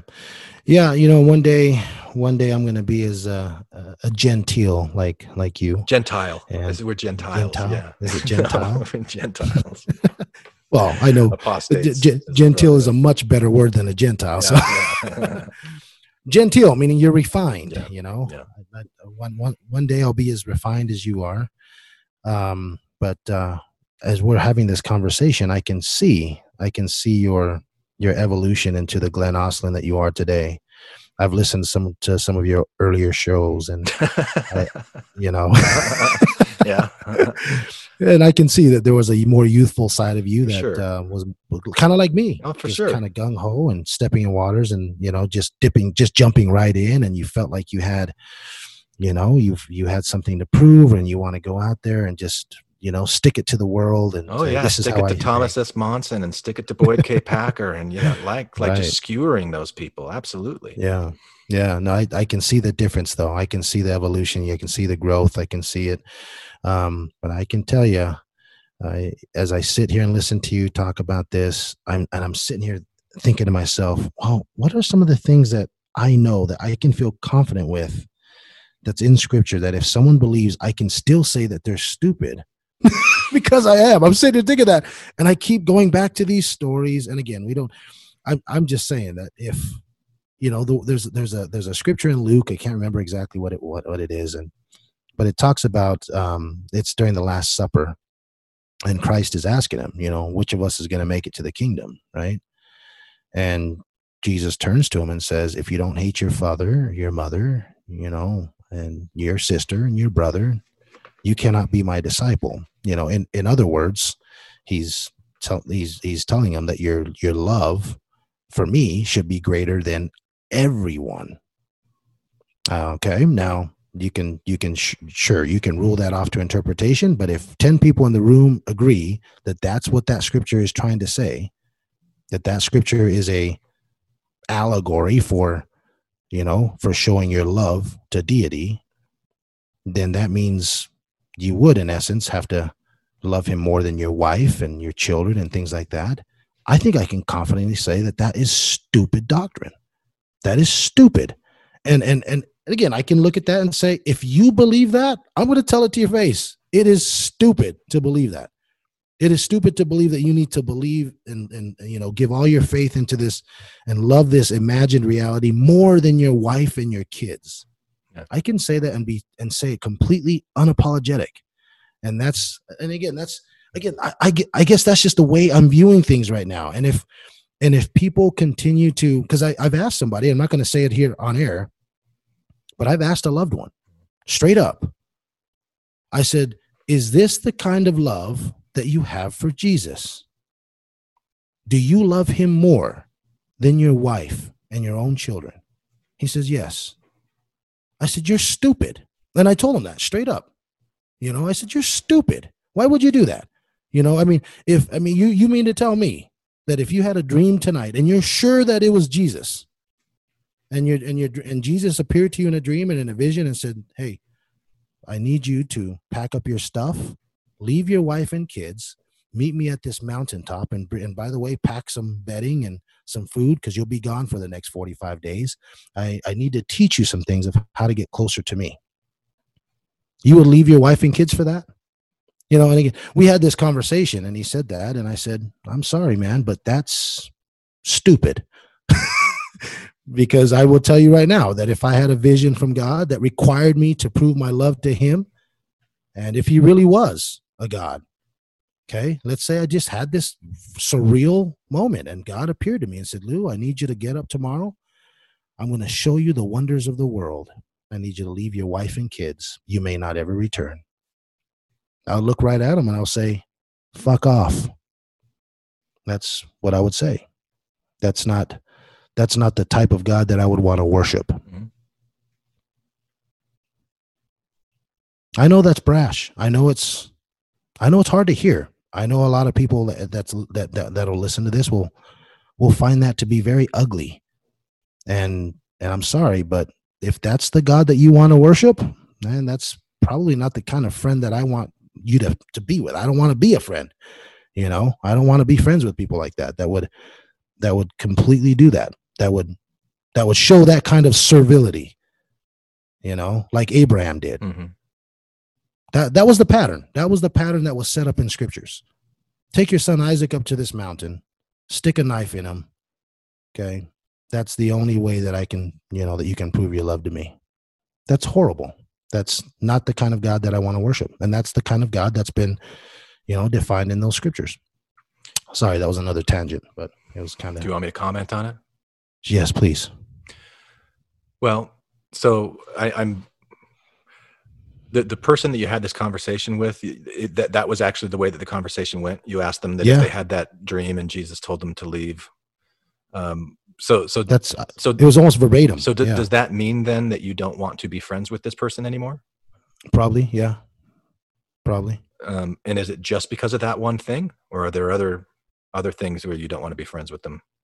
They well, no, I, I love this person dearly, but he looked me in the eye and told me that he would leave his wife and kids to go follow a vision. Yeah. But what if And- what if that actually happened? And and he really did have that vision and he actually had to make that decision in real life. And mm-hmm. and and you know, cuz that's a very different context than speculating about it in a conversation with you. Like maybe if it really pushed came to shove, he would doubt now okay, was this dream real? Was that really Jesus? Or was it not? Because I love my wife, I love my kids. I may not actually do it. Like maybe in in the heat of the moment like he's arguing something and you're arguing something and he's taking this position because what he's really saying to you is I, i'm very confident in my faith lou and you're giving them this hmm. hypothetical well what if this and he's like yeah i'm confident in my faith. I'm confident in my faith. And that's what he's telling you the whole time. Yeah. and it's and and that's not really what he would do in real life. So this again could be one of these fictions you know like you've created this hypothetical what would you do in this case? You don't really know what he would do if that happens. And so if if you're saying i don't i don't want to interact with you. I don't want to be friends with you anymore because of the way that you responded to this hypothetical question i mean that that's that's your choice to make on things but it's Because I think, well, because I think it sets a precedence, and I think it's a dangerous it, precedence. it might it might be but i i guess what i would ask is is what what you really want to see is does this person care about his wife and care about his family more than he cares about i don't know and and be- because because mormonism ties those things together so closely like to hypothetically go okay what if jesus asked you to to leave them what if what if he did to you what god did to uh, abraham and you know like killing isaac. Well how would you respond to that kind of thing you know? Right. It's it's these hypotheticals that you've been trained since you were a kid to go oh no i'm going to side with god. I'm going to side with god. That's the right answer here. But if push came to shove would they really do that? Where where do you see in their life how they interact towards their their wife and their family? Are they loving are they Oh yeah, no, I'm, I'm I'm very confident that Yeah. this person that I had a conversation with, he is he is Yeah. the, he's a class act father, loves his wife and kids, and So I, I guess You I would just say with, with with confirmation bias, if if if you've kind of made up your mind and you're settled on this fact that religion is dangerous and it's this poison pill, and anybody who swallows it, they, they're they're horrible. you're going to start it seeing makes that. do it, it, makes them do very stupid things. Is it the religion you that makes them do that? I think so. Yeah. Is it? I I don't I don't think it is. I think I think the religion provides a, a framework and it provides a context, but I think there's a lot of motivating factors that go into why people do what they do, and You don't think it was religion that all these pioneers followed Joseph Smith and followed Brigham Young and died in their youth and died in old age in the plains? I mean, religion is what dri- driv- drove those people out of their well, homes. you could call it life. It was life that did that to them. It was the way that they inter. It was the families that they were a part of. It was the way that they interacted in their culture. It was the attack that they were under from people around them, and thinking that they would have that they were being led by God. I mean, like like to separate it and say there's there's this life that you are living, and then there's religion. I, I think that's not true to what their actual experience was. You know, it that that that was just their their life. So I don't. I mean, I I just, I just think that there are more charitable views to um, wh- when when when you're not on the witch hunt to take out religion. um, then you can start looking at at the reasons that people make the decisions that they make from more of a a broad perspective i guess i don't know i i, I don't disagree with you that that religion and faith um, can lead to some real horrible things like mountain meadows massacre and all- i mean all, all kinds of stuff that just like people Yeah. being inhuman uh, like the prop 8 stuff several years ago i mean Yeah. the policy against you know like ostracizing the children of gay more I mean, like that's just absolutely ridiculous and harmful ridiculous. and Yeah. you know and thank goodness they they had to eat crow and, and reverse that policy i mean that was kind of a Yeah. big deal for the church to do that and to kind of hush hush huge. hush to do it but Yeah. um yeah so I, I i don't disagree that there's these dangerous things but i i, I guess in the, in the evolution of glenn where i've come to is really how is it that i'm how is it that i'm going to respond in any situation that i'm in and i want and, and this is why I've asked you before, like when you talk about raising your consciousness, what do you mean? For me, raising consciousness means I want to be aware of what's going on around me, and I always want to respond from a place of love, uh, unconditional love, if I possibly can. And Yeah. most of the time, I'm in grief. I'm responding from grief, or I'm responding from pride. I, I get stuck in pride a lot. Um, there's times where I'm stuck in anger. Uh, there's times where I'm stuck in apathy. There's all kinds of like these things that keep me from seeing the reasons why I should be loving towards somebody else or give them a more charitable uh, response because I'd rather feel like I'm a victim or this, you know, like for, for, so, so for me, it's become like this very, very personal thing on how I, I respond. And, and that, that's, that's why I wrote the book Bathing with God in, in the first place. That that's what most of those converse, those imaginary conversations with Quad Yeah. are about and trying to unpack that how can how can i strip away those fictions that i'm telling myself that keep me from being in a place of unconditional love in the way that i see all of these brothers and sisters around me because even though people are misguided in so many different ways at the core we all share in common this innocence. And like you said life is a gift and it's a gift for everybody. And Yep. and you know like if you're saying that religion is bad because it's dangerous one of the most dangerous things it did to me was make me judgmental was make me Yeah. think that i'm better than other people because i believe the truth and they don't. So Yeah. i'm not going to feel comfortable jumping to a different paradigm where i'm doing exactly the same thing. Exactly the same thing. Yeah. You know what? Glenn you you are you are wise and you are also you've got a heart Hey, of gold Bring bring me a baby, and I'll say, let's cut it in half, man. And you know, you take what it, like it could be the old Solomon thing there. Like, it's funny because like when I heard that Yeah. story as a kid, I'm like, I want to be wise. I want to be Solomon like that. So you, you're believing the fiction that I'm wise, and I'll I'll Yeah. I won't disabuse you of that fiction. I no appreciate you that. are you are you've been you've been a great mentor for me even though you probably don't consider yourself a mentor for me but i i, I watched you i've listened to a lot of your mm-hmm. podcasts i've seen sort of the the evolutionary um, path that you've taken to where you are now and um, I, I i absolutely admire you Oh, and well, and i you. love what you're doing i'm a big fan and i think you've just segued into my final question that i like to All right. to ask all my all my uh my guests if this podcast can penetrate every home Mhm. in the world and everyone could listen to what you have to say Mhm. what is your message to the people Love everyone. Love everyone. Don't don't don't give yourselves any reason not to. love it what would Quad say? God would say yes, love everyone. no, Quad would say. Quad, Quad would say start by loving yourself. Ah, okay. I, I thought Quad would say, "That's exactly what I thought you'd say, Glenn." Yeah, I knew that's what you would say. Yeah. Glenn, my friend, thank you so much You're welcome. for taking some time. I know I, I took too much of your time, but I, you're very gracious to spend this kind of time with me. I look forward to more conversation. Absolutely, anytime. I, I, I apologize. I wish I could have made it more positive for you because I know that's that's your life endeavor. But it just took a turn. It took a turn loved for it. me. and This I- was great. And yeah, this it took a turn. I wasn't ex- I wasn't expecting to go down. I almost felt like I was this angry ogre towards the end, and I'm like, man, I had this axe to grind, and I had to stick it to the world, and I just felt like a juvenile. I'm like, oh my gosh, you know. So, hmm. Yeah. but anyway, I appreciate it. Well, like, like I said, like I, when when you, you you just left the church in March, man. You're you're Yeah. a baby. Yeah, and I don't mean true. that in like a pejorative way at all. Like like this is a hard thing. This is a very very hard thing to go. You know what? I'm going to stand up to all of the social pressure here, and I'm going to do what I think is right. And there, it's painful. It's painful, and I can see that that pain in you. And I think you're dealing with it the best that you can.